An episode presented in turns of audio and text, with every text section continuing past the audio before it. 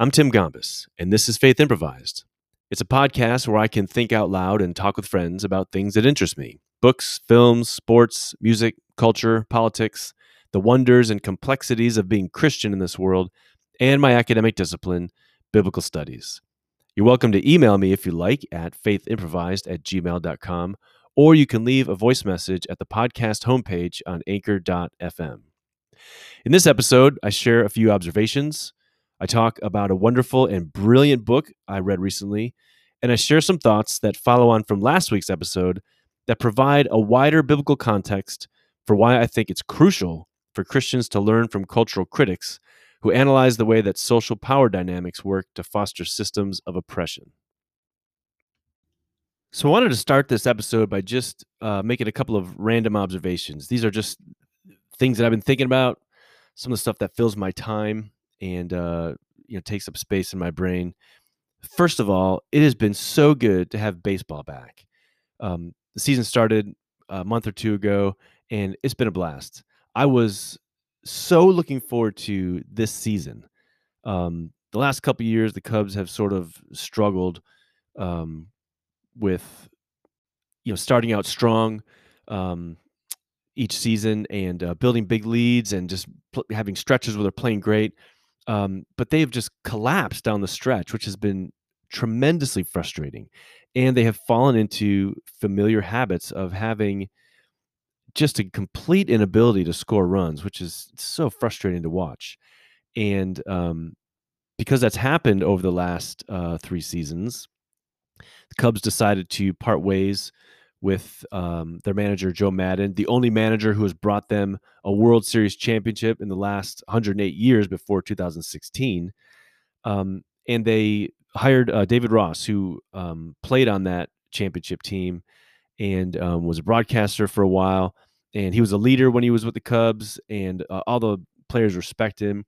And he was apparently going to bring like a new spirit to the team and um, solve some of the problems. Well, a couple of the problems he's actually solved, uh, with you know discipline on the base paths, uh, defense, which has been great. But over the last couple of weeks, I mean, we are in falling into the same habit where the Cubs just cannot score. They've got these this incredible lineup, great hitters, um, but they're doing the same thing that they did at the ends of the last couple of seasons. You know, trying to win games on one swing. You know, there's no small ball, no sort of base hits, move runners along, uh, score runs in bunches, get a rally going. It is really frustrating to watch. I watched uh, last night's game, and um, they got shut out. Um, they were shut out just before that. They won the previous game, one nothing. I mean, come on, scoring one run in three games with that muscular, beefy lineup is is really frustrating.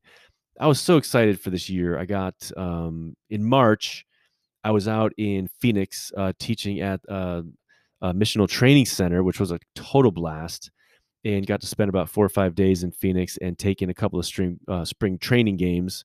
There seemed to be a lot of energy. Uh, this was going to be a new start with a new manager, and um, I was very excited, but um, I got to be honest, I am nervous about the playoffs.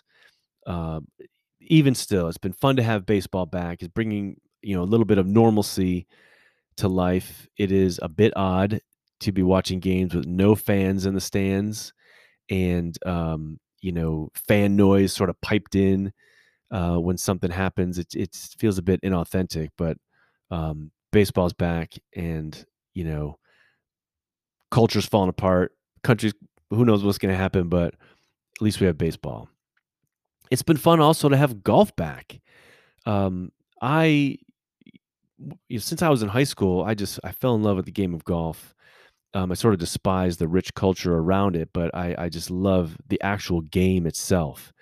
And um, have, you know, since the late eighties, my, my emotional year kind of revolves around the golf majors, um, you know, the big events, but then uh, the major championships in April, June, July, and August. And, um, you know, all winter long, just looking forward to the Masters in April.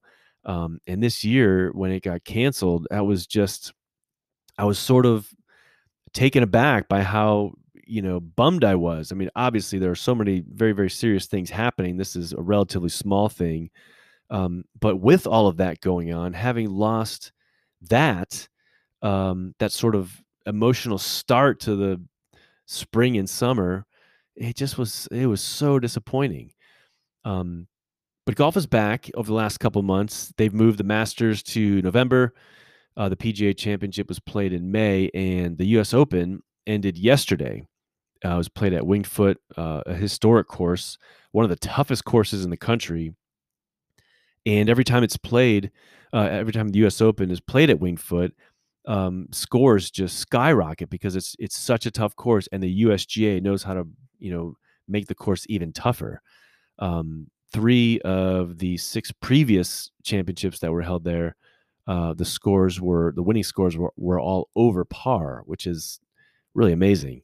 I mean, these guys play golf for a living. They get their bodies conditioned uh, to play tough courses, and um, to see the best players in the world just really struggle, uh, you know, in a sinister and kind of fun way was sort of nice. You know, it's kind of how I look on a golf course every once in a while.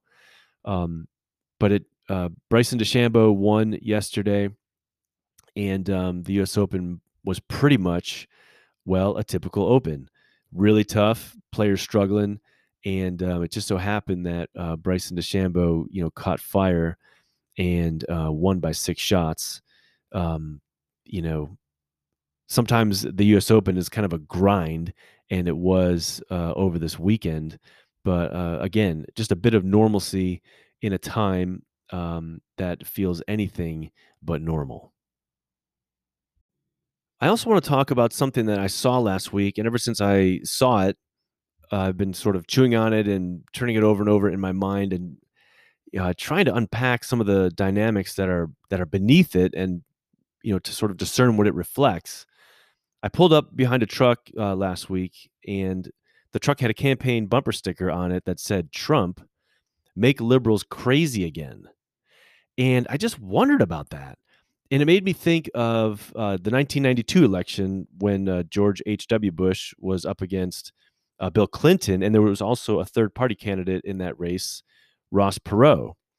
And um, it appeared that Ross Perot probably siphoned off a bunch of votes from from Bush and gave the election to Clinton. Um, and I remember in the spring and on into the summer of nineteen ninety-two, it doesn't feel like I'm that old, but I'm that old.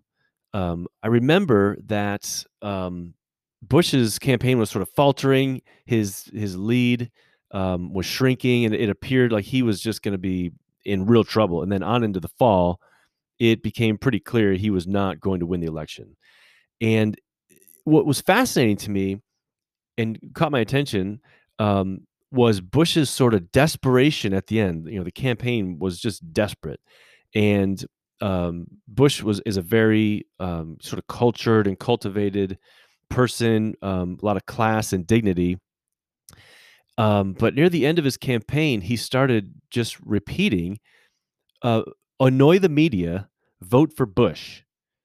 And I remember thinking that makes no sense at all. Like, that is no reason to vote for somebody just to annoy somebody else. And I think that that same sentiment is what lies beneath that bumper sticker, "Make liberals crazy again." And it seems to me that what lies uh, beneath that, and what is tragic, uh, and we see it so much in our in our culture today, especially around uh, presidential party politics, uh, is that the spirit of spite. Um, I mean, I hear it in my own culture, among the people whom I typically dwell, which is, you know, white conservative Christians. Um, I hear it all the time. It's, it's sort of a spirit of resentment uh, or a spirit of spite, uh, the desire to say things just to provoke a reaction in somebody else, or a desire that something would happen just to, uh, you know, drive somebody else crazy, just to annoy them, uh, whether it's liberals or media or, you know, whoever. Um, This resentment on the part of certain factions within our culture toward other factions. And that is so tragic. I think it's taken uh, quite a strong foothold um, in evangelical culture. And I, I hear that um, certainly among a lot of conservative people. And I'm sure that someone will respond to what I'm saying by pointing out that the other side is like that too, which may be the case. I have no idea.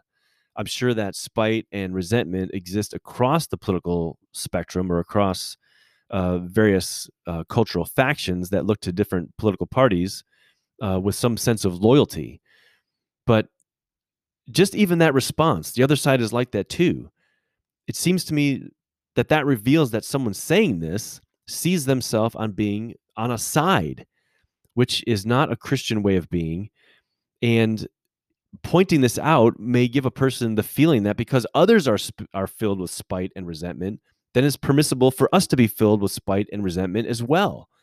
But that's simply a profound misunderstanding of what it means to be Christian. And sadly, I find uh, this spirit among a number of Christian people that I talk to when it comes to talking about larger uh, political and cultural dynamics. This just makes me, I have to say, just tremendously sad. Um, this is no reason to to do anything to spite somebody else or uh, to support a political candidate just to drive somebody else crazy.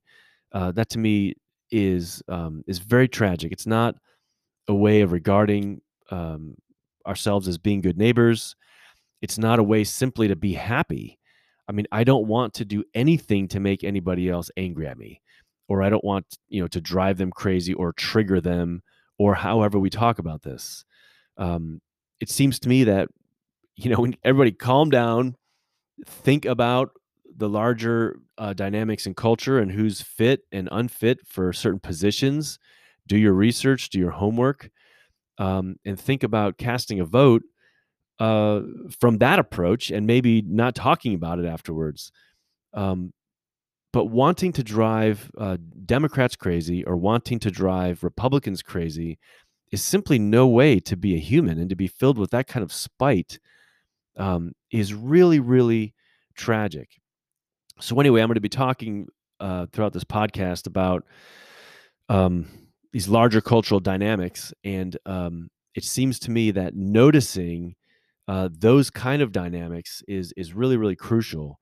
Um, those things have to be rooted out simply for the purposes of being happy in this life and being happy in this world and being someone that uh, another person would be happy to bump into. Um, I have uh, grave uh, objections and um, I uh, against the current president and about his fitness for this job. I have every uh, conviction that he is uh, one of the one of the worst humans in public life and should in no way be in any uh, position of, of trust or authority. Um, but I, it makes me very unsettled um, when when people say nasty things about, you know, quote unquote Trump supporters um, or Trump voters.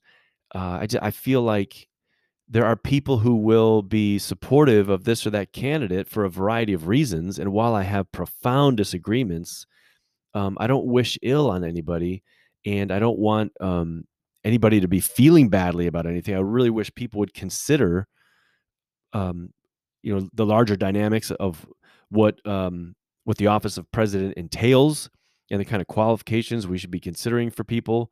Um, but I do realize that people cast a vote for a variety of reasons, um, and I want to be always looking at other people who don't think the way that I do, Um, in a way that I'm taking them seriously as people uh, and not downgrading them. So I think that it is really worth um, everybody considering um, whether there are sort of spiteful or resentful um, impulses in how we think about other people and how we think about how they think about politics. Um, you know, there's a there's a considered way of regarding these matters, and there's also an appropriate way for thinking about and treating other people. Um, but to take a position so that somebody else will be upset or will be driven crazy uh, seems to me to indicate that, um, I don't know, you're not a serious person. And, you know, I, tr- I strive to be a serious person and think well about things that are actually serious, uh, but being consumed with spite and resentment is uh, is. Simply no way to do that.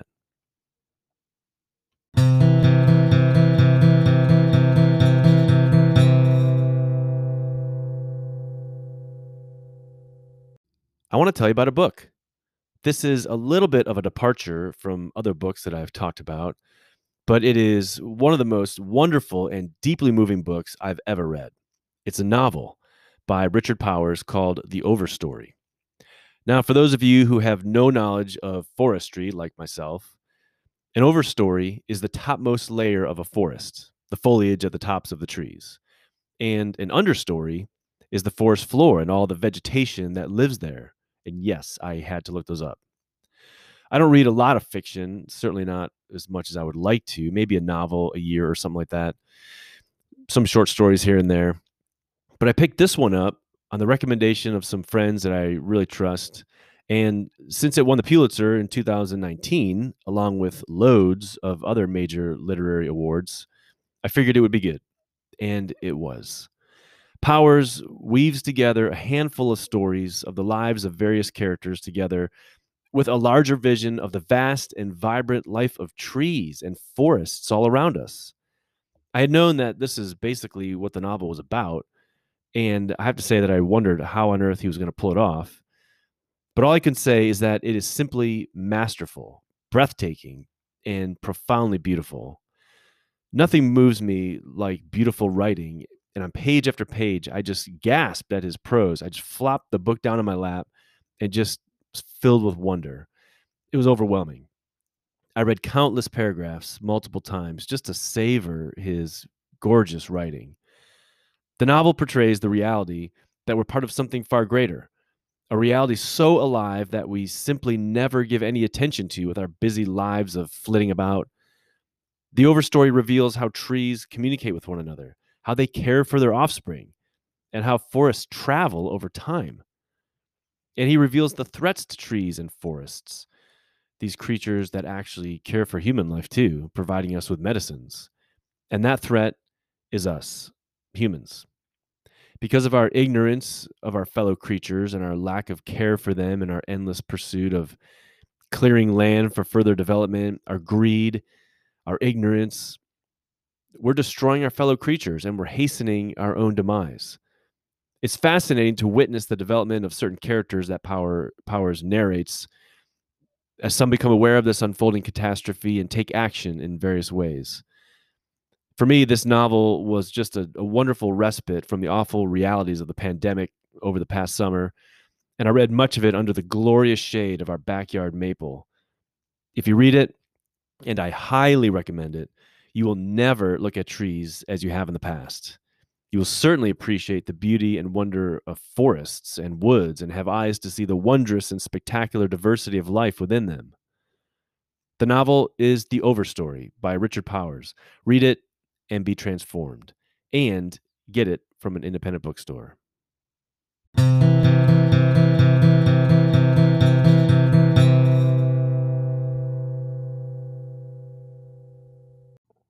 Well, over the last week, I received a few emails about the powers and authorities. I believe I mentioned them in the previous episode in connection with um, you know, doing the really hard work of, of critical cultural analysis. And um, along with another email that um, got at the sort of postures that I was talking about and the ways of engaging in conversation with others in order to learn. And a lot of that is based on how um, Paul... Uh, talks about Christian identity in relation to the larger problem that he sees in the world and that he sees that the gospel addressed. So I wanted to talk about uh, the larger framework that shapes my thought. And this touches on themes that I've hit before, like individualism. Um, but it also reveals how and why I think that uh, analytical approaches like critical race theory, feminism, along with other aspects of cultural criticism, are so helpful Uh, to Christian people, and you know, run directly along the lines of how Scripture portrays Christian identity and how we're called to embody that identity uh, in the world. So I want to talk about the powers and authorities and what they do in Paul and how they shape his thought and all that kind of stuff. And uh, just to talk a little bit about how I came to um, you know, this discovery and this awareness. Um, I was raised in an evangelical environment, a wonderful one. I uh, went to um, an evangelical seminary and uh, was trained uh, to think theologically you know, sort of according to evangelical lines, which um, imagines that uh, the problem when it comes to salvation, the problem that salvation solves, is that individuals are sinners and they each stand in need of having their sins forgiven. And pretty much all theological reflection at the even, you know, among evangelicals uh, begins there, and you know, is consumed with that question. You know, how what are the what are the mechanics of how salvation works out, and how is forgiveness attained? Um, what, you know, what's the order of how it all sort of works out in an individual's life? And so much of thinking about salvation and of thinking about the whole of the gospel is from the perspective of how things work out in a person's life. Um, what what are the benefits received at salvation, you know, coming to us from God? And uh, I began my doctoral studies, um, my goodness, twenty years ago, uh, in Ephesians, and I I set out to just work through the structure of the letter and the argument, and um, how, you know, a painstakingly slow analysis over weeks of working through the Greek grammar, and how that, you know, how the whole argument and the rhetoric works in that letter. And I noticed that um, these figures, these powers and authorities, showed up at critical points in the letter. Um, you know, the, I think that I think that Paul argues. Or I should say, I think that Paul's argument begins, Paul's argument begins um, in uh, at the end of uh, chapter one in verses twenty to twenty-three. That's sort of a thesis statement for the letter. That's what I argued in my dissertation. And um, Paul mentions that Christ has been exalted over these figures. And I just kind of puzzled, like, well, you know, why is that sort of... Um, critical for Paul to lay out, and how does that how does that shape the rest of his argument? I noticed also that Paul closes the letter with these figures, talking about the church's warfare, or the church's battle, um, a battle of resistance against these powers in chapter six, verses ten to eighteen, very famous passage about, you know, the armor of God. So um, anybody studying the New Testament knows, if somebody opens and closes uh, a passage with a certain, um, you know, topic, that means that that's the, that is critical for understanding the whole. So I was thinking, man, you know, goodness, this is, this is serious for Paul. I mean, he really means to kind of foreground these figures and what God has done in relation to them. Furthermore, they appear right in the middle of the letter in uh, chapter three, verse ten, where uh, Paul talks about how God is um, sort of doing all that he does in order to demonstrate his wisdom to these entities. Um, so I began to inquire, like, who are these figures and what do they do? Like, what's their background? What does Paul think that they are? And uh, why does he think it's a big deal to talk about them? And in that process uh, of discovery, I came to see uh, that Paul's vision of God's work in the world is cosmic. It embraces the whole of creation, heaven and earth, including these heavenly figures, um, you know, including what happened to it, how God has acted to set it right.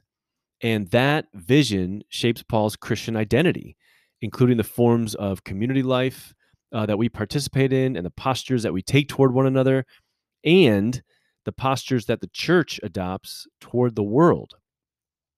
So I want to take a little bit of time and lay this out and talk about um, how Scripture portrays the larger cosmic wide picture.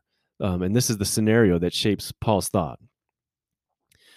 Uh, according to uh, Jewish tradition and according to the Old Testament, uh, you know, when God created the world, he created humanity to image God by ruling creation on his behalf, spreading God's order of flourishing worldwide, um, overseeing the spread of shalom. And God's rule was manifested through cre- in creation through humanity. And what's interesting is that God had other divine agents of rule at the cosmic level. The Old Testament uh, shares a worldview with the rest of the cultures that surrounded it, that surrounded ancient Israel, where it saw the heavens populated with divine beings. And on many ancient or Eastern conceptions of things, there was sort of one main God that um, had gained ascend- had gained ascendancy over all the other gods, and had defeated them and sort of, you know, ruled over them and used them as servants of various kinds. I mean, there's a sort of divine pecking order in a variety of ancient or Eastern worldviews. Um, Israel's scriptures share that view of the world. Uh, one of the distinctions is, is that God um, has a, a bunch of other gods along with him. They're called gods at various points in the Old Testament. They're called um, sons of God, um, a, a number of terms. Uh, the one distinction between Israel's scriptures and other ancient Near Eastern cultures, however, is that these are not beings that God sort of defeated and, you know, he won ascendancy over them. Um, he created them. God is the only true creator God, and these other divine agents of rule at the cosmic level are his creations. And um, we see this in a variety of places. We see this uh, in the very beginning of Job, when God calls all the sons of God to him. I mean, you have a number of passages in the Old Testament that refer to the divine counsel, where God sort of enters his counsel and he kind of shares his thoughts about a, you know, a variety of things. This is one of the ways that um, Scripture sort of uh, lets us in on God's thinking. Um, this is what he's kind of planning in the world, and um, he speaks out loud to the divine counsel as sort of a way of kind of talking out, you know, thinking out loud. Uh, like I said, the beginning of Job is one of these scenes, and um, we see this at the actually at the very beginning of creation when God said, "Let us make man in our image," and that's a reference to the divine counsel. That's not a reference to the Trinity. Um, that's God speaking out loud to these other divine beings, talking about creating um, a human creature who rules, just like God rules, and just like these other divine uh, entities um, God has appointed to also rule. Um, they're going to create, you know, God is going to create humans in that image, in his image, um, as a ruler. Uh, you can see this in a couple other places. Um, in Deuteronomy thirty-two, verses eight and nine, it says this, Uh, when the Most High apportioned the nations, when he divided humankind, he fixed the boundaries of the peoples according to the number of the gods. The Lord's own portion was his people, Jacob his allotted share. So there we see that God um, has a unique relationship with Israel, um, an immediate relationship with Israel. That is to say, it's unmediated. Um, he he knows God. I mean, God knows Israel himself, and he is present to Israel. He is the God of Israel, but he chooses in some way to rule over the lives of all the other nations through these other gods, through these um, creations of his that he has appointed um, to rule. And uh, a couple interesting things that we see here. Whenever these other gods show up in Old Testament texts, the one true God is given a unique title, the Most High God, in order to sort of set him apart from, it's not like these are all the same and the God of Israel happened to kind of win in some sort of battle. The Old Testament is uh, portraying the reality that the God of Israel, Yahweh, the one true God, the creator and alone the creator, um, is highly exalted above these other gods that are his creation. Um, it's just that uh, these other gods have been given some kind of um, you know, deputized role in order to rule the lives of the nations that are not Israel. Um, you see this also in uh, Daniel chapter ten. In in Daniel nine, Daniel prays this prayer of confession uh, on behalf of, of Israel to God. And um, three weeks later, he's walking alongside the river, and uh, in in, uh, in while they're in exile. And um, Gabriel, the archangel Gabriel, shows up, and he gives this message to Daniel, and he says, "Daniel, I, you know, when when your prayer was heard, um, I was dispatched to come to you and deliver you to you this message. It's just that it took me three weeks to get here because I was doing battle with the prince of Persia." That's one of these figures, this this um, this God figure, this archangelic probably ruler figure of, of cosmic, you know, status, who rules over the national life of Persia. And then um, Gabriel delivers uh, to Daniel his message, and he says, "I'm going to go now, and I know that I'm going to be you know, dealing again with the Prince of Persia and also with the Prince of Greece. Uh, but Michael is going to come to my aid.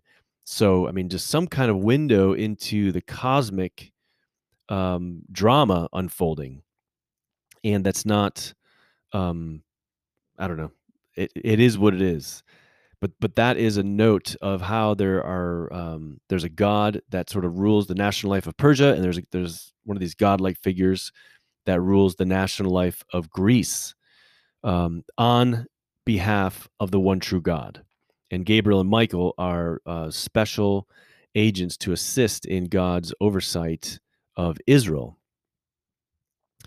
Um, one further window into this uh, Old Testament picture is Psalm eighty-two, where God again enters the divine council. He summons the gods to himself, which a number of Psalms kind of portray this. And psalmists typically call upon uh, the gods or the sons of God uh, to give praise to the one true God, the only God that's worthy of glory and honor and worship. And in Psalm eighty-two, God says that um, these gods, he commissioned them to rule their to rule over their nations and to orient their cultures according to God's justice. Um, you know, they were supposed to to see that culture was oriented so that the poor and the orphan and the widow were looked after, but they failed and they have spread injustice rather than God's justice.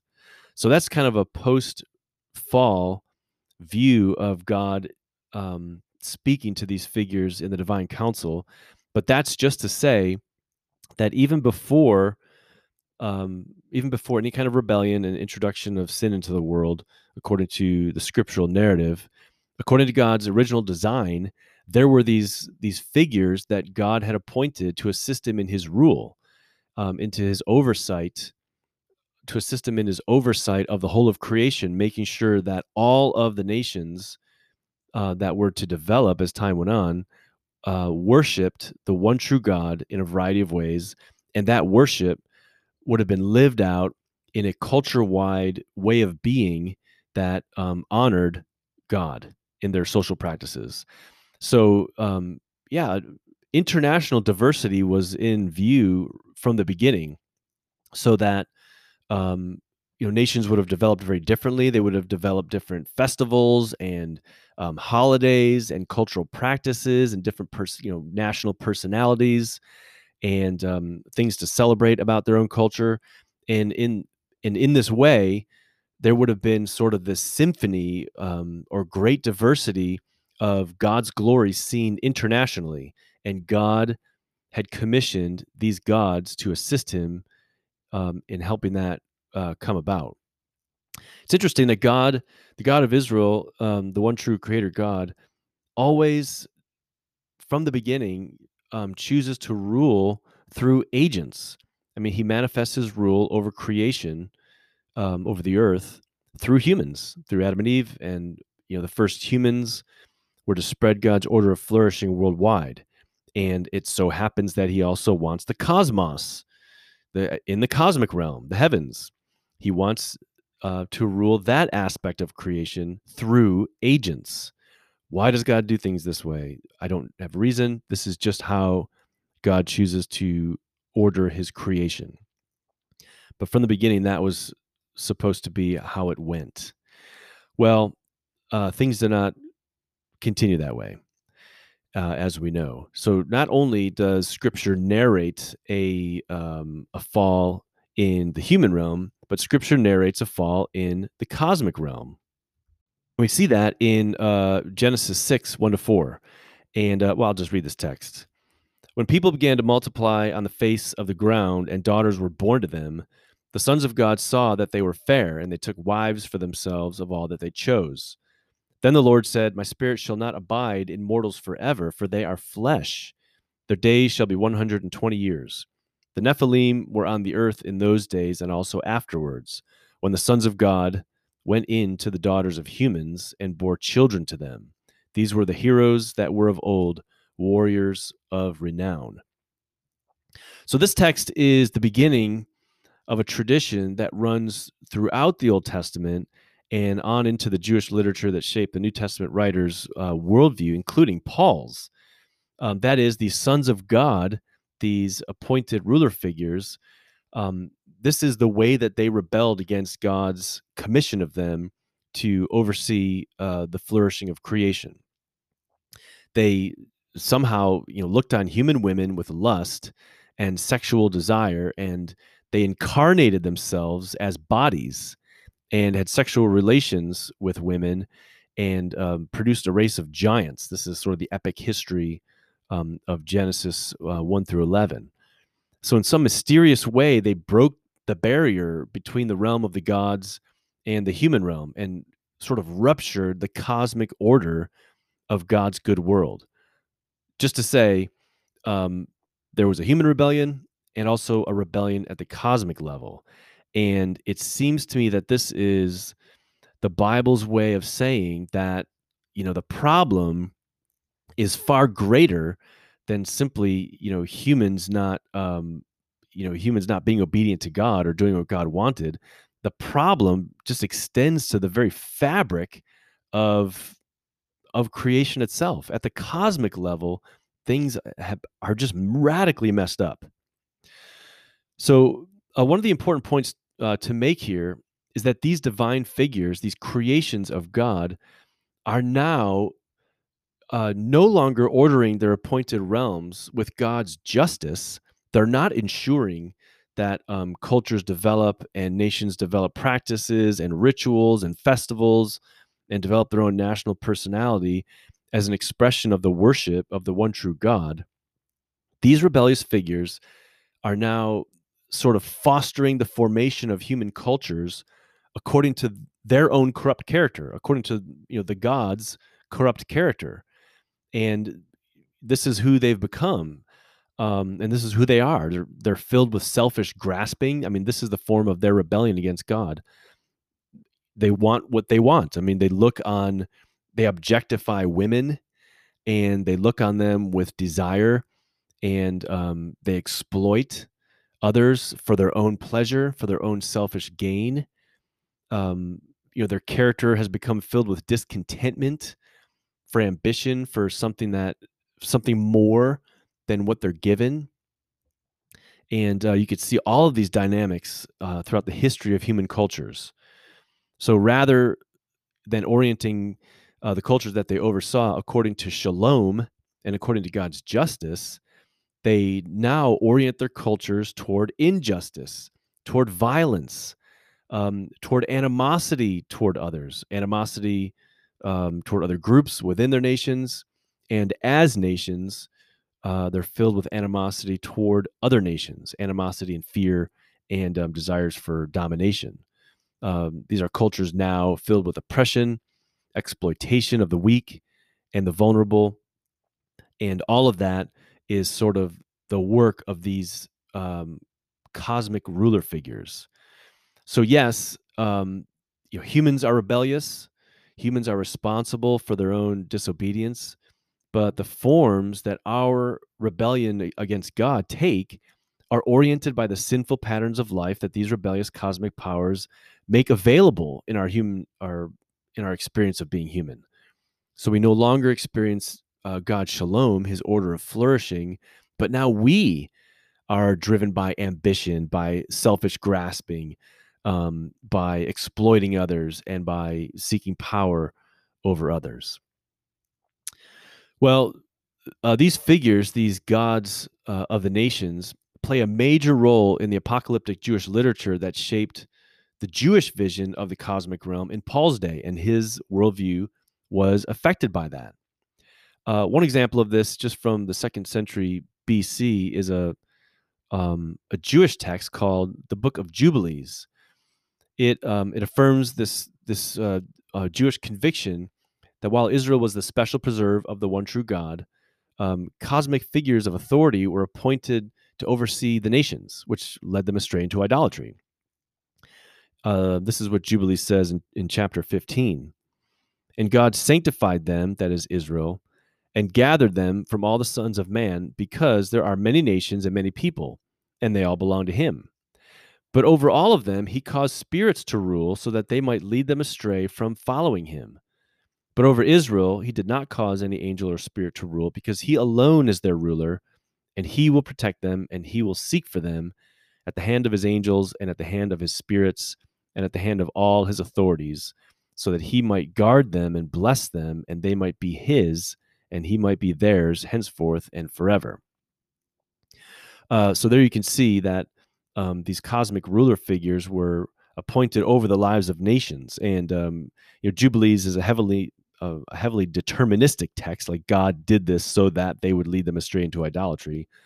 Um, that goes a lot further than the Old Testament does. Um, but you know, Paul's theology reflects some of what Jubilees has here, the reality that lying behind systems of idolatry that we find in the world are these cosmic ruler figures that lure and tempt humanity to engage in them, which is very interesting. And so um, at a cosmic level, um, a biblical analysis of why Israel was tempted to uh, to serve other gods apart from the God of Israel uh, would be that um, you know, these gods that were appointed by God to rule over the lives of their nations kind of got their hooks into Israel and drew Israel away from loyalty to God so that they would become idolatrous. Uh, First Enoch is also a text from uh, from this era, and it elaborates at great length about, you know, all of the things that these figures introduced into human experience, especially idolatrous systems and unjust practices. Um, and these Jewish texts, along with a number of others, portray these these cosmic ruler figures as kind of being led as sort of one group um, by Satan. Satan sort of stands at the head of these rebellious uh, cosmic ruler figures. Um, I don't know, you know, I'm not sure I want to make a detailed org chart of how they all work, or if there's a reporting structure, or who knows. Um, but this is sort of the worldview of Judaism that uh, the New Testament reflects. There's Satan, God's cosmic arch enemy, and all of these other cosmic figures um, that do uh, that work along with him to ensure that humanity's experience in this world is not what God intended, but is rather an enslaving, oppressive, um, discouraging, uh, depressing kind of an experience. Uh, it, they sort of ensure that this is our experience of this world is is um, a godless experience. Um, God was supposed to be our very life and um, to animate us, and we were supposed to enjoy his presence, but that is that's not the case because of humanity's rebellion, but also because of the rebellion of these figures. Um, and just to say, I think I'll make this point in a little bit, but just to say, these figures work at uh, a macro level. They don't These are not figures that inhabit a person, or they don't work on your brain. Um, they're not, uh, according to all these texts, they're not at work to make sure your car doesn't start uh, or to cause problems in your relationships. Um, they orient cultural patterns and ideologies and mindsets um, so that people end up being turned against each other, and um, human, you know, individual human sinfulness is exacerbated. They basically make available a variety of practices within the world that are oppressive and uh, exploitative, and they make them available for humans to choose them. Um, interestingly, in Jubilees ten, uh, God consigns all of these rebellious figures to some kind of like um, temporary prison uh, so that they will await the day of judgment when God will destroy them. And um, it's a fascinating conversation that Satan has with God, because Satan says to God, look, my job is to lead humanity astray into idolatry. And how am I going to do that if I don't have any help? So God allows a tenth of these uh, rebellious figures um, to not be consigned in any kind of prison, and um, so that Satan can use them to lead the nations astray, which is a really fascinating way of putting things. Um, this tradition shows up in the New Testament in uh, Jude and Second Peter, and I think First Peter also reflects this a bit as well. These uh, rulers, these um, these divine rulers that did not keep their own domain, um, but broke through and therefore rebelled against God and are awaiting their day of judgment. So just to say, coming out of the Old Testament, you've got this picture of the one true God and his divine counsel that is his creation, and they are accountable to him. And uh, he has called them to help him oversee the lives of the nations so that creation uh, would experience flourishing and that God would be glorified. But these figures have rebelled and are now orienting cultures so that cultures do not experience shalom, but experience oppression, exploitation, human degradation, and uh, self-destruction. So that's a bit of a sketch of uh, the Jewish worldview that provided the conceptual framework for the New Testament writers, especially for Paul, when he talks so much about the powers and authorities. The various episodes throughout Israel's scriptures about the cosmic rulers provided a vocabulary uh, for accounting for how the entire cosmos has been corrupted by sin and why there's so much injustice in the world, why there's warfare, why there's violence. Humanity has indeed been corrupted, but according to Paul's inherited Jewish worldview, something far more profound has happened to creation than simply that humans are rebellious. The notion that the cosmic rulers hold creation in their oppressive grip provided a way for Jews to conceptualize this. It was a vocabulary and a framework, and it certainly operated that way for Paul.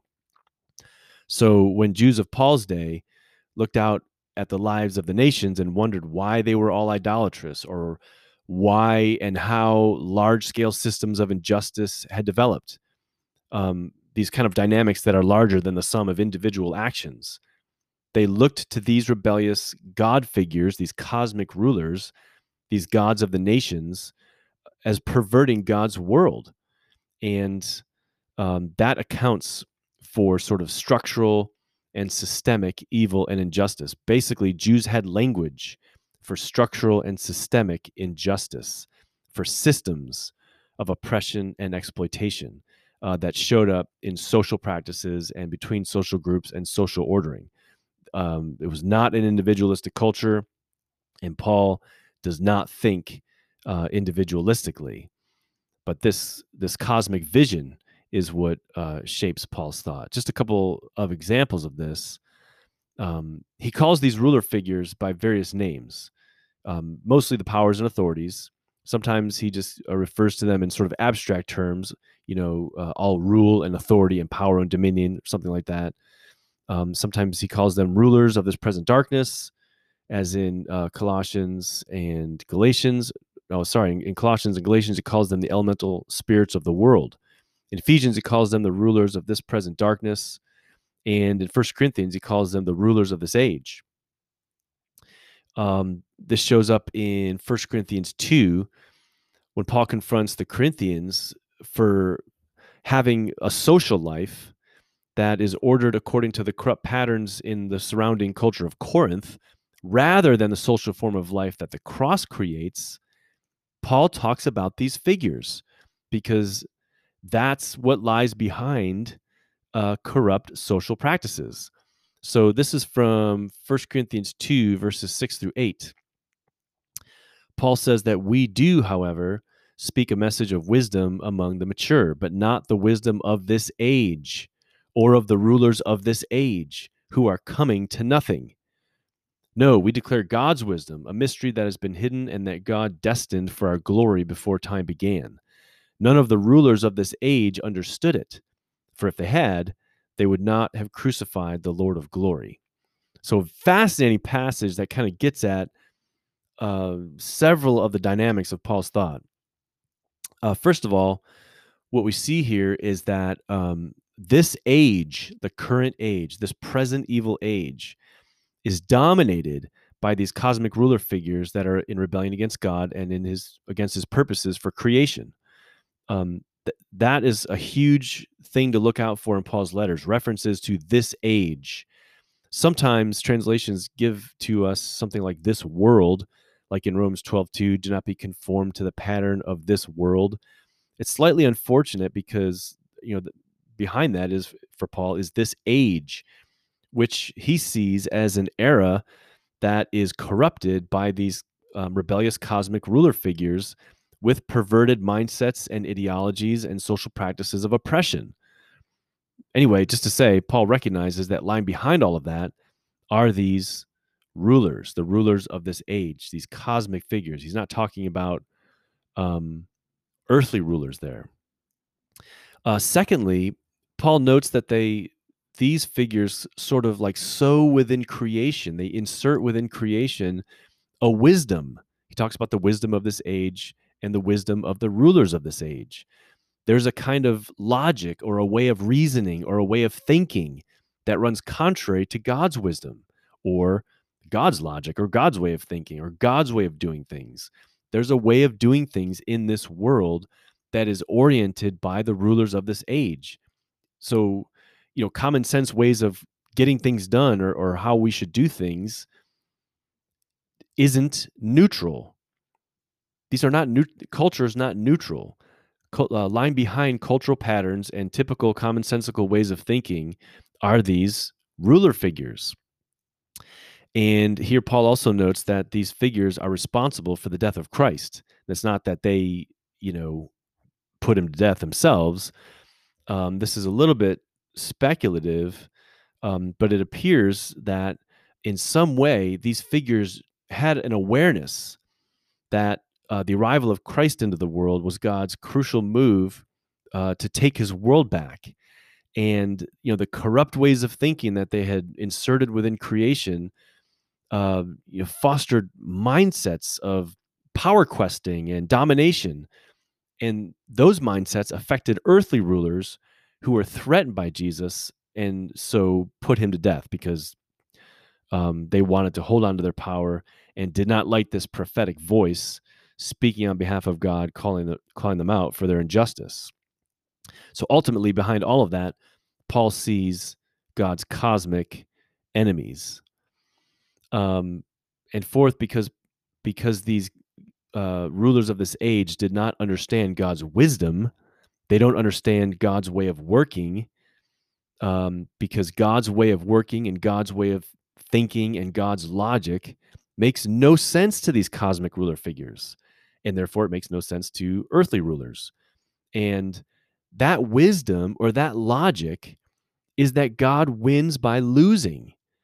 He creates resurrection life out of death. I mean, the way up is down. The way to be exalted is to be a servant. And these cosmic ruler figures have their character or uh, shaped by what they did, by selfish grasping, by by power accumulation. Um, you know, by extreme selfishness and self-conceit. Um, and so God's way of working and God's wisdom, God's logic, the logic of the cross is utterly foreign.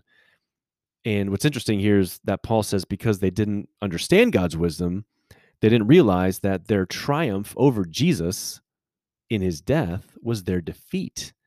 And so in Paul's theology, and in, in New Testament theology, this is in the Gospels as well, um, the cross is the it, it is the judgment and the destruction of the present evil age. And that, of course, is symbolized by uh, the, the temple veil being torn. When the temple veil is, is torn in the, in, the, in the Gospels, I think that's only in Matthew and Mark, that's not uh, an image that, you know, the way to God is now open because Christ died. Um, that's sort of a way of thinking based on a certain kind of atonement theology that's read into the text. Uh, on the curtain in the temple was portrayed uh, the constellation, basically the universe. The, um, the temple was uh, a microcosm of the universe. And when the temple veil is just ripped, that is the sign of God's judgment on this present evil age. So the death of Christ is the defeat of the rulers of this age, and the death of Christ is the creation of the new creation, um, the inauguration of the new creation in Jesus' death and resurrection. Uh, furthermore, when Paul says uh, that they are coming to nothing, um, these the rulers of this age who are coming to nothing, that's not a great uh, translation of that expression. Um, he's making the point there that they are doomed to perish.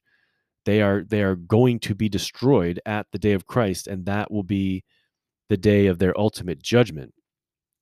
So the present evil age is judged at the cross, um, but the present evil age is not completely over. It's not completely done.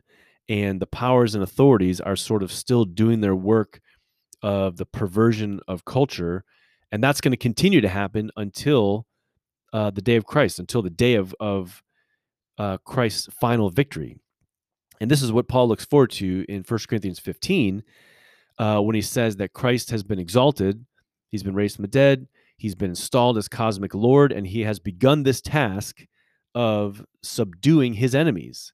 And he's not done yet. It's still in process. Um, and he says, then the end will come, in verse twenty-four, then the end will come when he hands over the kingdom to God the Father after he has destroyed all dominion, authority, and power. That's a reference to those figures. For Christ must reign until he has put all his enemies under his feet. That's his, a reference to final victory, final subjugation of enemies. The last enemy to be destroyed is death. So the present age is character is going to be characterized by ongoing destruction and um, oppression and um, a lack of the experience of God's flourishing in this world.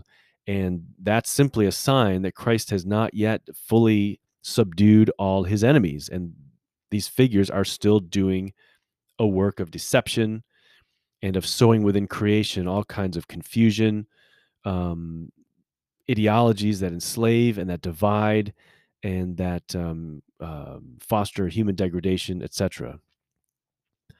Uh, in Colossians two fifteen, um, Paul makes another reference to Christ's defeat of, of these figures in his death, when Paul says that Christ disarmed the rulers and authorities and made a public example of them.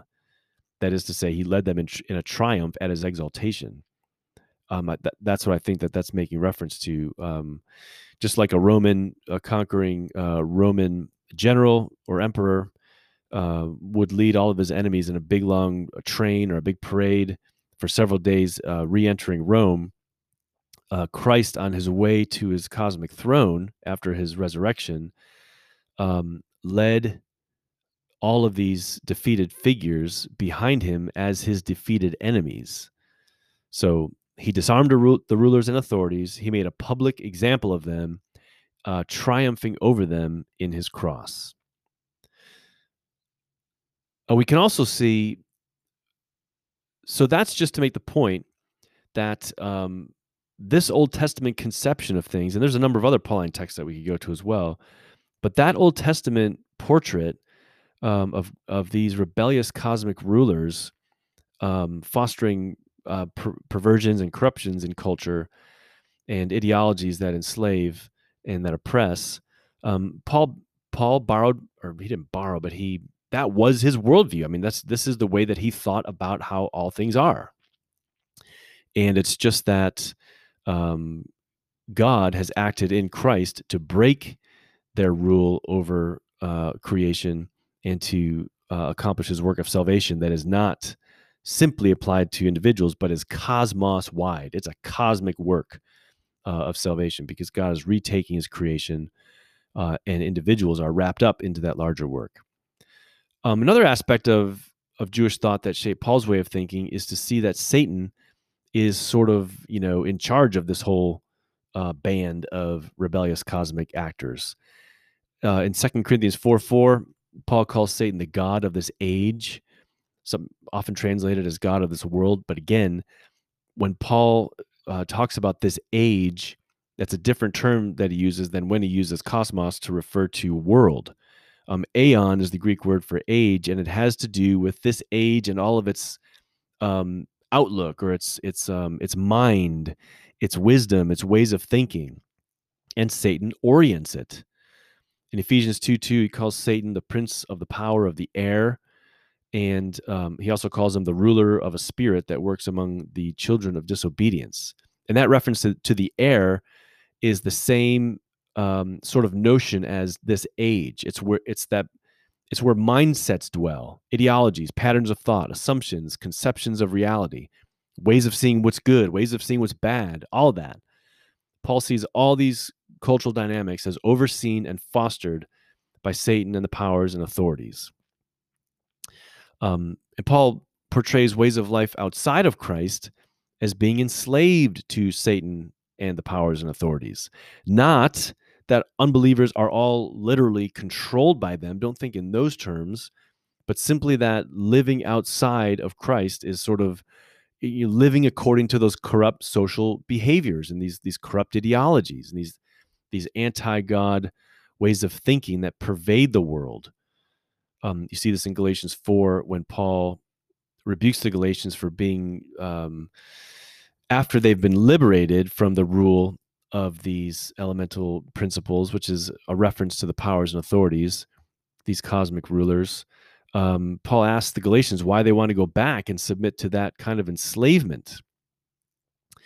Uh, and this is Paul's exhortation in Colossians two eight. He says, "See to it that no one takes you captive through philosophy and empty deception, according to the tradition of men," so according to human tradition, according to the elementary principles of the world, these hostile cosmic forces, rather than according to Christ.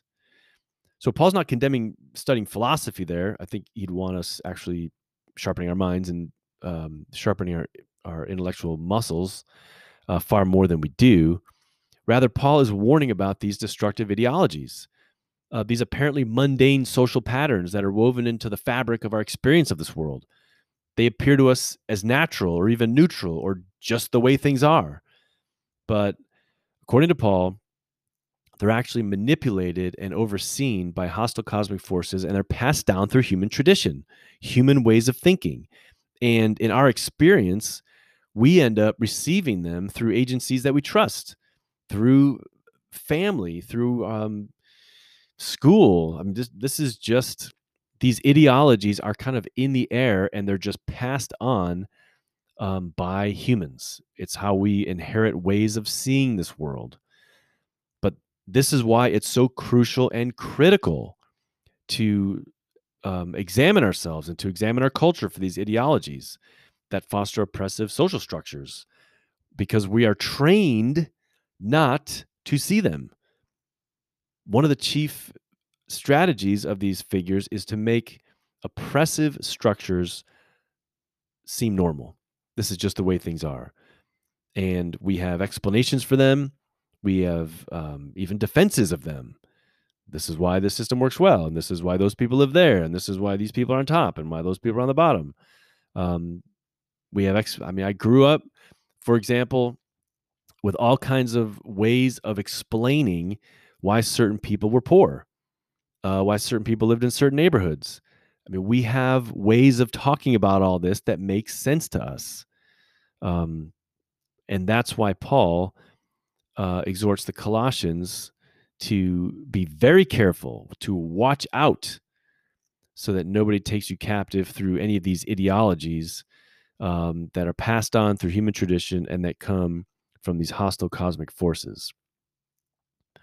So, just to say, uh, this is all part of my discovery. I'm just reporting to you the background of, you know, how I came to see what was actually going on in Ephesians. Um, I discovered that this whole way of thinking, this whole worldview that revolved around these figures uh, informed Paul's thought. And this is the larger, the canvas on which his thought is laid out. And just seeing all this began to radically reshape how I thought. And I basically started to look for how ideologies subtly shape our vision of this world and how they may have even infected and affected how I think and how I see the world, and perhaps even have affected how I think theologically. After all, when Paul speaks to his churches, he exhorts them to do this very work of discernment.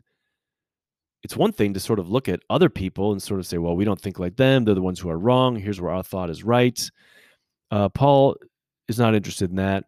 He wants us to do cultural analysis so that we can see to it how our own thinking um, has become, quote unquote, worldly. Paul does not have a lot of critiques of sort of people in the world. He has critiques of Christian churches that think like the world, that have thought patterns that come from other sources than from uh, from Christ. So um, a, a couple of things actually before I start talking about um, any more of this, just to kind of take a pause and uh, give a few words of maybe warning.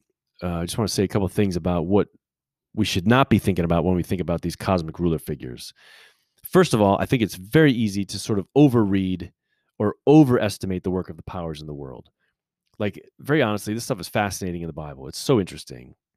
But we have to remember that our imaginations can be shaped by spectacle and drama, and we can easily fall into the trap of wild speculation. And I think that this happened, you know, in the seventies and eighties and nineties in evangelicalism, uh, with all this, you know, outbreak of spiritual warfare talk and Frank Peretti novels and, you know, a lot of other kind of stuff.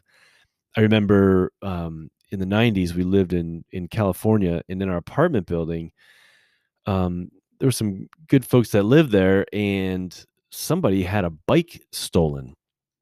And I remember a couple of Christian people uh, knocking on our door and asking us if we wanted to um, walk around the rooftop of the building uh, to do a prayer walk around it to ward off further demonic attacks.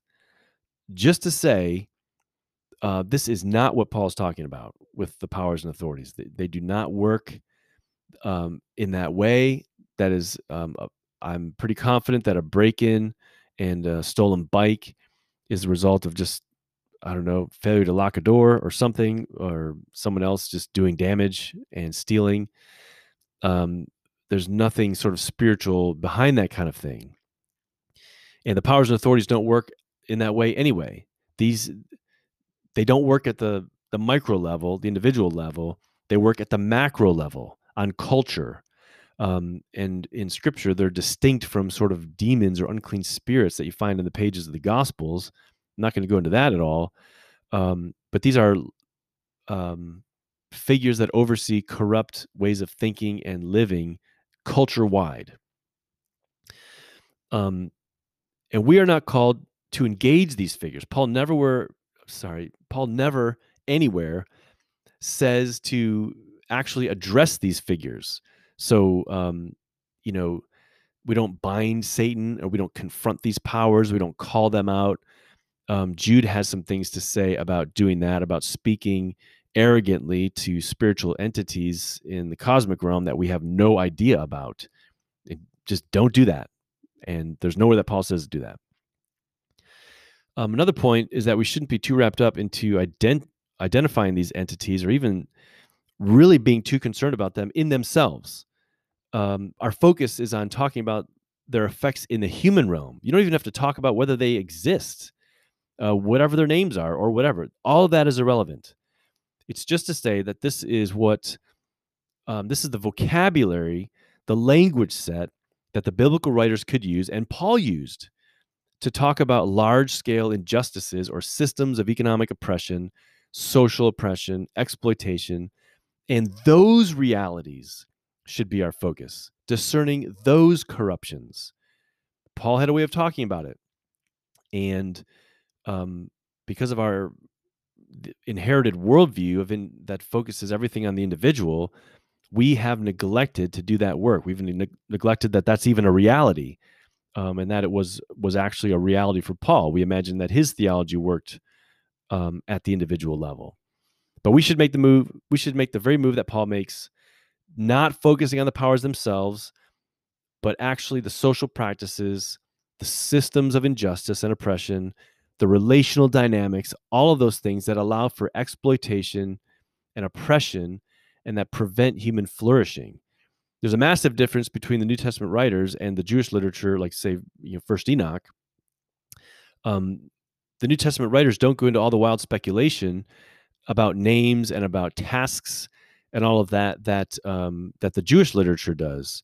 Um, that doesn't make it better or worse. I'm not saying that. I'm only saying that Paul does not encourage speculation. He encourages critical cultural analysis.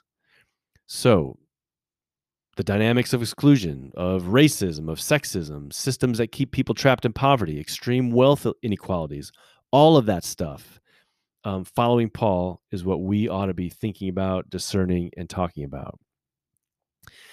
And um, as I'll say in a bit, um, Paul's burden in Ephesians and in Romans and in First Corinthians and basically all his letters is for the church to name and identify these corrupt dynamics and to resist them. That is doing the work of discernment to identify how all of this works and then thinking creatively about how we form communities that resist their efforts to shape us according to the corruptions of this age. Um, that's, as I said before, that's Paul's exhortation in Romans twelve two. Do not be conformed to this age. As a church, Romans is a letter written to a collection of house churches in Rome. Do not be conformed to this age in your social patterns, in your relating to one another, in your tendency to form cliques and fight each other. Rather, be transformed by the renewing of your mind. Think differently. Always have um, your imagination, your corporate mind being renovated and renewed and transformed. So identify the corruptions of this age and do not be conformed to them. That's what Paul is saying there in Romans twelve two. And that's the thrust of Paul's exhortation in Ephesians six, when he, all that spiritual warfare talk, uh, when he says, be strong in the Lord and in the strength of his might, put on the full armor of God so that you will be able to stand firm against the schemes of the devil. And those schemes um, are the ways that Satan uh, wants to pervert and ruin human experience through division uh, in the church, and the sowing of animosity and anger in our culture. Uh, for our struggle is not against flesh and blood, but against the rulers, against the powers, against the world forces of this darkness, against the spiritual forces of wickedness in the heavenly places. Paul's not talking about individual spiritual warfare there. That's a call to the church to recognize um, those dynamics of division, human degradation, oppression, exploitation, and to struggle to form communities um, oriented around service, around self-giving love, and oriented um, uh, around the work of bringing flourishing where there is human suffering. That's sort of an overview of how Paul um, spoke from within his Jewish worldview, talking about Satan and the powers and authorities. We could also talk about how Paul talks about sin and death. Uh, in Paul, people do sin and people do die. But in Romans five and seven, um, Paul talks about sin and death as doing things. They they both sort of have a, a mind and intention and will. And sin and death in Paul are these um, these cosmic forces that have a mind and and and um, work together sort of with the, with Satan and the powers and authorities uh, to foster uh, human degradation. Just to say, um, a big influence for me was uh, J C Becker in his book, Paul the Apostle. Um, and he talks about, which this is just the coolest term, he talks about the apocalyptic power alliance of the powers, Satan, and sin and death.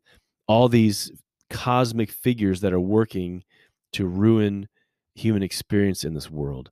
Um, my goodness, we can go on and on and talk about all of this, but... Um, Uh, I'll just, I'll leave that portrait there at this point. But all of that is the backdrop against which Paul portrays salvation. In the death of Christ, God shattered the rule of the apocalyptic power alliance over creation. He basically broke their enslaving grip and began his work of liberation. And then in sending the Holy Spirit into the world, God clears this cosmic space in which he begins to draw humanity, forming the new creation people of God. And we are drawn into that cosmic space. We are drawn into Christ, this new space that's been opened up uh, where there's liberation, where there's freedom from the malignant influence of these fallen powers.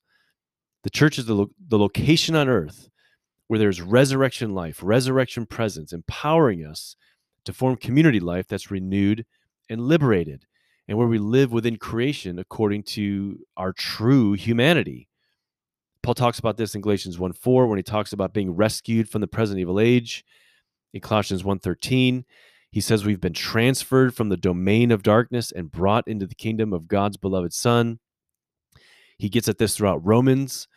Um, you know, being in Christ, we're in this new liberative space We're no longer to be slaves of sin as a community, but to be slaves of righteousness, um, slaves of, the, of that set right form of human life, not characterized by division, by power seeking, by oppression, but by mutual service, uh, by self-giving love, and especially considering the absolute high point of Paul's letter to the Romans in chapter fifteen, verses seven and eight, I believe, that exhortation to welcome one another. That is, the two groups in the Roman house churches that are squabbling offer each other hospitality and embrace. Uh, by the way, you've got to read uh, Josh Gipp's amazing book on this, on hospitality. It's such an important topic. Um, hospitality. My goodness, it's it's uh, it lies at the heart of God. Um, it's one of the things that um, Paul says that pastors are, are to be characterized by hospitality, and it's a practice that uh, certainly in the West we've fallen out of, and certainly in America. There are certain countries in the West that do this quite well, thinking of the Irish, um, the Scots, um, not so much the English, although, anyway, I don't want to offend anybody. But certainly in um, eastern parts of the world, Um, and in the Middle East, in the Far East, I mean, this is practiced quite um, is a, quite a profound cultural practice. So for Paul, the problem is not merely that individuals are sinners and individuals need to get saved. It's a far bigger issue than that.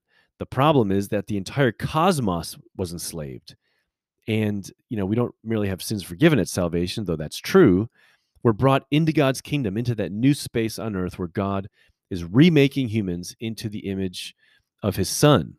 And that's a reality that, that is embodied through a new form of life, um, a set-free form of life, um, set, uh, free from the enslavement of the powers and authorities of Satan and from sin and death. So for me, you know, coming to see this larger picture that Paul portrays set me on this course of examining ideologies that enslave our imaginations. And I wanted to identify them and get a grip on what are the renewed ways of thinking. What are what are the ways that, you know, Paul wants us thinking according to? That, for me, drives this entire larger project of critical cultural discernment. And based on Paul's thought, you know, the things that I look out for are, you know, where are people feeling marginalized? Are there larger forces at work to bring that about? Where do people not feel welcomed and included? Where's their frustration and anger? Where's their demonization of outsiders? Where's there a failure to think the best of others and even people that we don't know? Are there structural dynamics at work to orient life in some corrupt way in all those dynamics? In what ways has my culture taught me to think about who is good and who is bad, about who is safe and who's unsafe? And where did all these ways of thinking come from? When was I taught them? Or are they just in the air? And perhaps Paul wants me to be thinking um, about that if that's the case. So, you know, in my being brought up as an evangelical, I was taught that all these bad mindsets are sort of out there in the world. Um, but I, you know, following Paul, I want to know how these are at work on me. How are these at work in our communities? How have we passed them down in the culture that we've regarded as safe, as the God-ordained culture? Because like I said, the story of Scripture is the story of God's people constantly adopting wrong ways of thinking, bad assumptions, unjust forms of community life. So I want to know, how are these at work in our communities, um, and how have they contributed to shaping a collective evangelical imagination? And um, I just, I'll just, I've got a few of these, um, just as a sampler. I've mentioned this before, and that is individualism. You know, evangelical theological vision is completely individualistic, and it simply doesn't have the framework for understanding the biblical vision of what has happened to God's good world and what God has done to take it back. And so we miss so much, and we also fail to see the role of the church in the world because we don't have the framework or the vocabulary to rightly regard Christian identity and a Christian conception of what's going on out there. Um, we don't have the ideological tools, basically, to deal with structural and systemic evil and to orient ourselves according to community patterns of renewed life. Um, you know, Christian evangelical thinking basically starts with, you know, my connection with Jesus, and it doesn't have a conception of how to be a corporate culture that is different from the surrounding culture. And by different, I mean different in the right way, not having, you know, a certain kind of music that is just syrupy and sappy, and not, um, you know, having cultural expressions and cultural artifacts that are, you know, you know, like greeting cards that are all just positive and uplifting. Uh, the difference is supposed to be service to the poor, advocating for the marginalized, forming communities not characterized by division. In fact, when Paul talks about worldliness, hit for him, worldliness is being divisive, having factions. And um, that is a problem for us. We've become a fact. We've become a faction. Uh, we don't play well with others. We've kind of developed a bad reputation in the larger culture. And, um, you know, our Protestant tradition is one of just constant division and divisiveness, uh, which is really tragic. Um, anyway, lots I could say about individualism, but I've talked about that in the past, so I'm I'm going to just talk about a couple other things. Ideologies shaped by efficiency, um, loads of aspects to that, and um, ways that we neglect the slowness and the inefficiency of rich community life. Um, ideologies connected to convenience is a major ideology that shapes how we think about things. Uh, effectiveness, what sort of means are going to bring about our desired ends, or maybe even imagining an end that is good and then coming up with the means to get there. Our thinking is so affected by that. And of course, that has been true for the people of God throughout the story of the scriptures. I think about Gideon. I mean, how do you defeat the, uh, the armies of Midian? Well, you get a big band together, which a big band of warriors together, which Gideon knew how to do. Gideon is basically a high-powered gangster in that story, um, and God wants to deliver Israel through him, and basically pairs the number of men he can use down to three hundred, um, and all they do is make a bunch of noise. That's how it's going to happen. Um, that's not doesn't seem very effective, nor does marching around a city for seven Uh, once a day for seven days and then seven times on the last day. That doesn't seem effective. God has ways of doing things that are pretty much always going to run against the grain of what we imagine as effective. Um, I mean, how do you make, how do you guarantee national security? You make treaties and international agreements.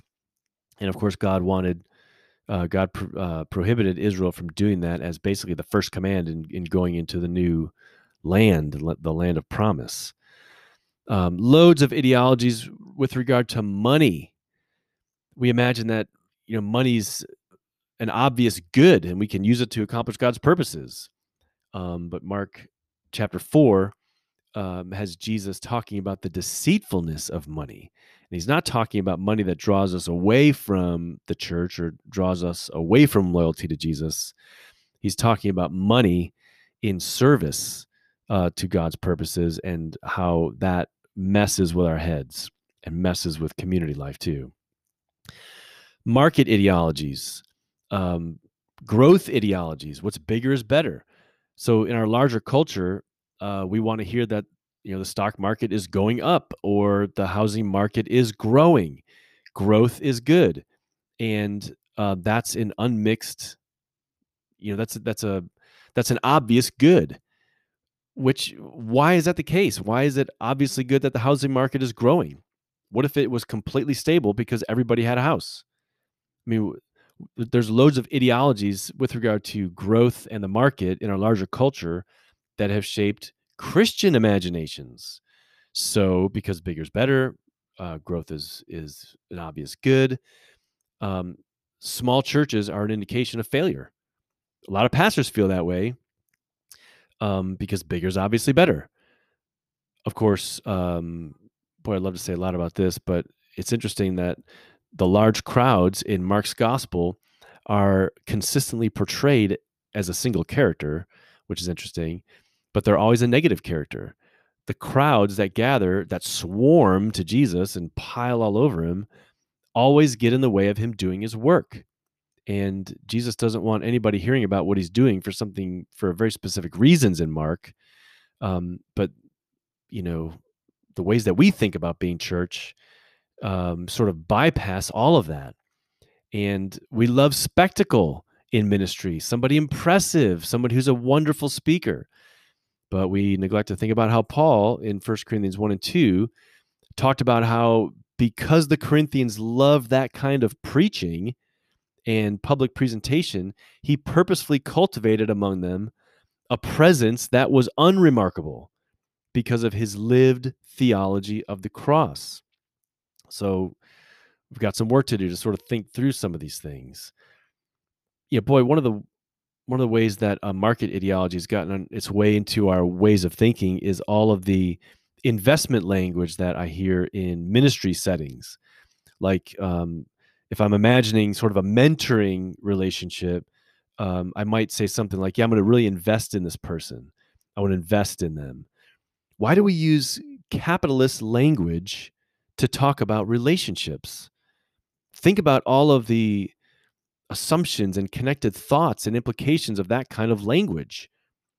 What if somebody, what if you determine over time that a person is not a good investment? What, what are the criteria that you use? What if you don't think that you're getting a good payoff?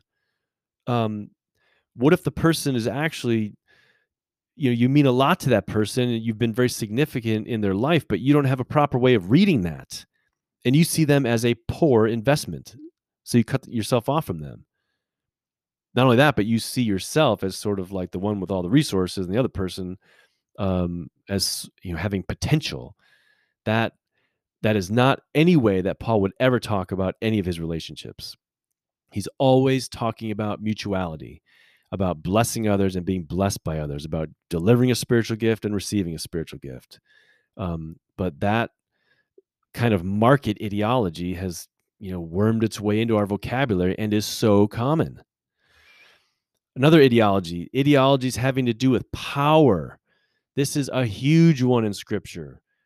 Um, my goodness, the Gospels each directly undermine this, and Paul has loads to say about power throughout his letters. Um, you know, when in Mark, anyway, when the disciples all sign up uh, to follow Jesus, they have in their mind following a revolutionary figure to Jerusalem to witness God's dramatic rescue of Israel through military might, through power. So, um, I mean, Peter has an imagination shaped by the Maccabees and their legendary triumphs. So when Jesus says that he's going to Jerusalem to die, Peter's like, what are you talking about? And of course, um, uh, that's the very thing that um, that Jesus has heard from Satan in the satanic temptation at the beginning of the Gospels, when Satan does not ever tempt Jesus to not be the Son of God. He tempts Jesus to be the Son of God in power, not uh, by going to the cross. So quest for power, um, grasping for political power to gain ascendancy in the culture. I mean, that is a temptation that the Christian church has fallen prey to for the last seventeen hundred years. And uh, that affects American Christianity powerfully. Um, we we want to have access to power. We, we we want power for ourselves, but that is one of the seductions of the powers and authorities, and of sin and death, and um, that has to be resisted at every turn. And unfortunately, that we're getting killed by that one. Um, and so, I'm I'm kind of saying all of this to say what to kind of give some backdrop to what I was talking about last week with um, uh, critical race theory. This was my experience in kind of coming to understand Paul's theology and taking a posture toward cultural critique. So when I began to read about whiteness and when I began to read into the literature on race, um, I mean, my obviously I'm a I'm a forty-eight-year-old currently white man, and I am shaped by my culture. And I've I've tried to work hard to have an alternative mindset. But when I picked up the literature on race, I was blown away at uh, the ideologies that my mind had been shaped according to. And But when I began to read about whiteness, I already had this, this Pauline theological framework in mind that we all constantly have colonized imaginations. The ideologies of this age have infected the way that we think, and uh, we are subject to that until we do the long work of critical self-examination. So um, when I began to read uh, critical race theory and uh, works on uh, describing whiteness, I was just ready to take it in. And um, because Paul has quite a bit to say about um, ethnic differentiation and ethnic conflict in his letters, and I can see these very dynamics up and running in Paul's letters as um, in the contemporary literature on race. Uh, whiteness is the whole notion, I mean, the ideology that centers being white and um, sets everybody else of different skin colors and cultures um, sort of at a um, at a remove from whiteness and in relation to whiteness. So whiteness has absolute value and all the way down to blackness. And that lens has affected all of us. It's been around for hundreds of years. It's a product of the colonial era, and we have been affected by it. And um, it's not, it, there's no value in denying that you're racist. We've all inherited this lens. It's the way that we kind of have all agreed to see things.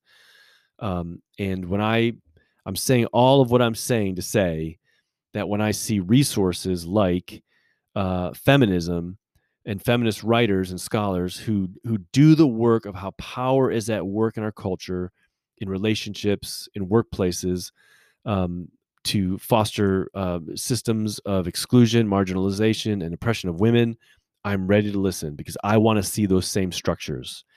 And when I pick up critical race theorists who are pointing these very same things out in philosophy, in, in law, um, in theology, in biblical studies, in art and literature, I am ready to listen, because they are asking the very same questions as Paul. And I don't even see myself in dialogue with them. I'm a student. I mean, I have a life, I've, I've inherited, my goodness, I've inherited um, generations of thinking as a white, as a European. And I have a lifetime of thinking and seeing and feeling and sensing as a white man. And, um, you know, Black people and Black women have, they are the heirs of generations of accumulated wisdom for how culture works, for how systems work, for how oppression works, um, for how whiteness works, for how white people act.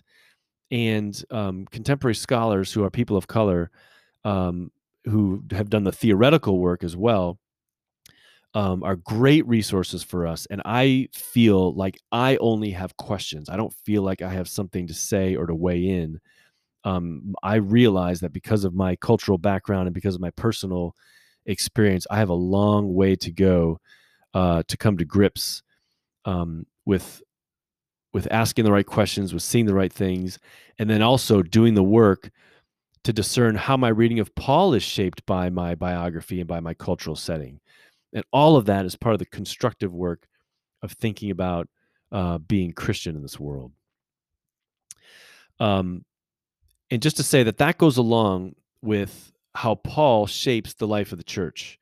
Because as I said, in the death of Christ for Paul, um, Christ broke the enslaving grip over creation of the powers and authorities. And in, in his death and resurrection, he brought about the new creation.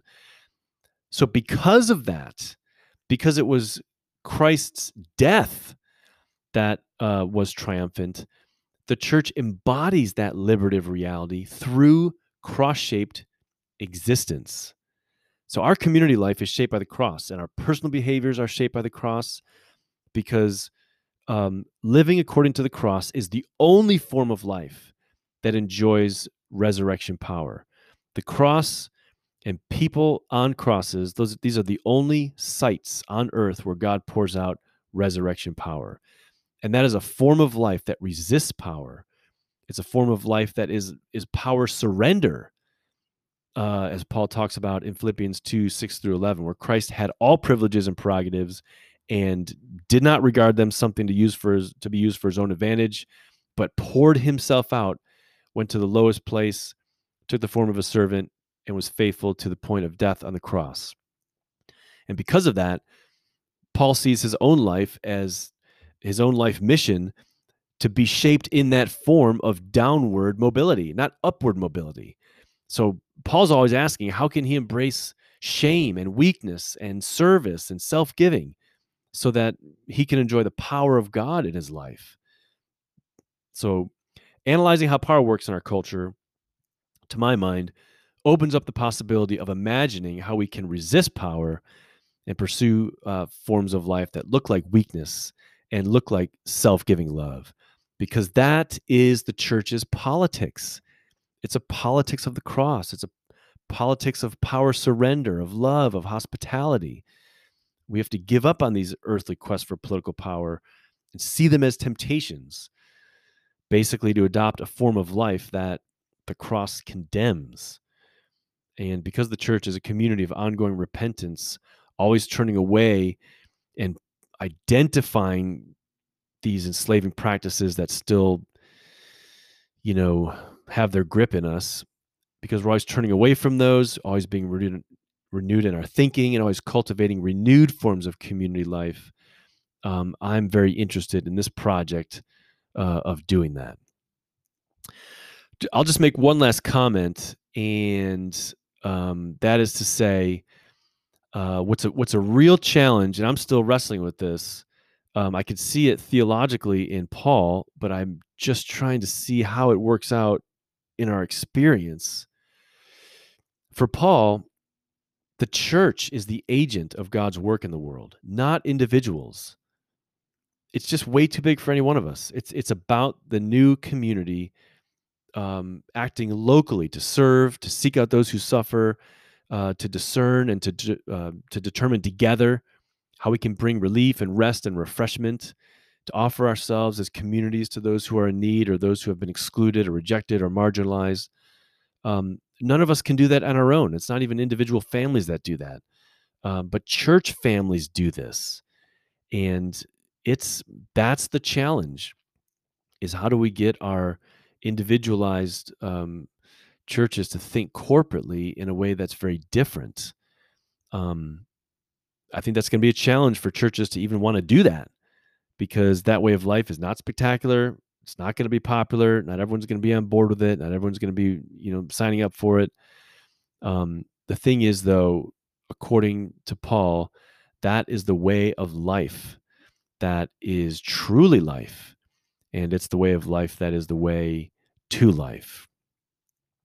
So that's some backdrop to why I say the things that I've said last week about critical race theory and sort of a biblical theology of the powers and authorities, and kind of an overview of my whole framework for approaching so many topics. Um, I thought that this would not go long, but my goodness, I'm looking at the time now, and I think this is a long episode. Well, that's episode eleven in the bag. Peering out my window, it's a gorgeous late afternoon. It's been a full day of sun here in West Michigan. Uh, it's a beautiful day. Don't let it get away.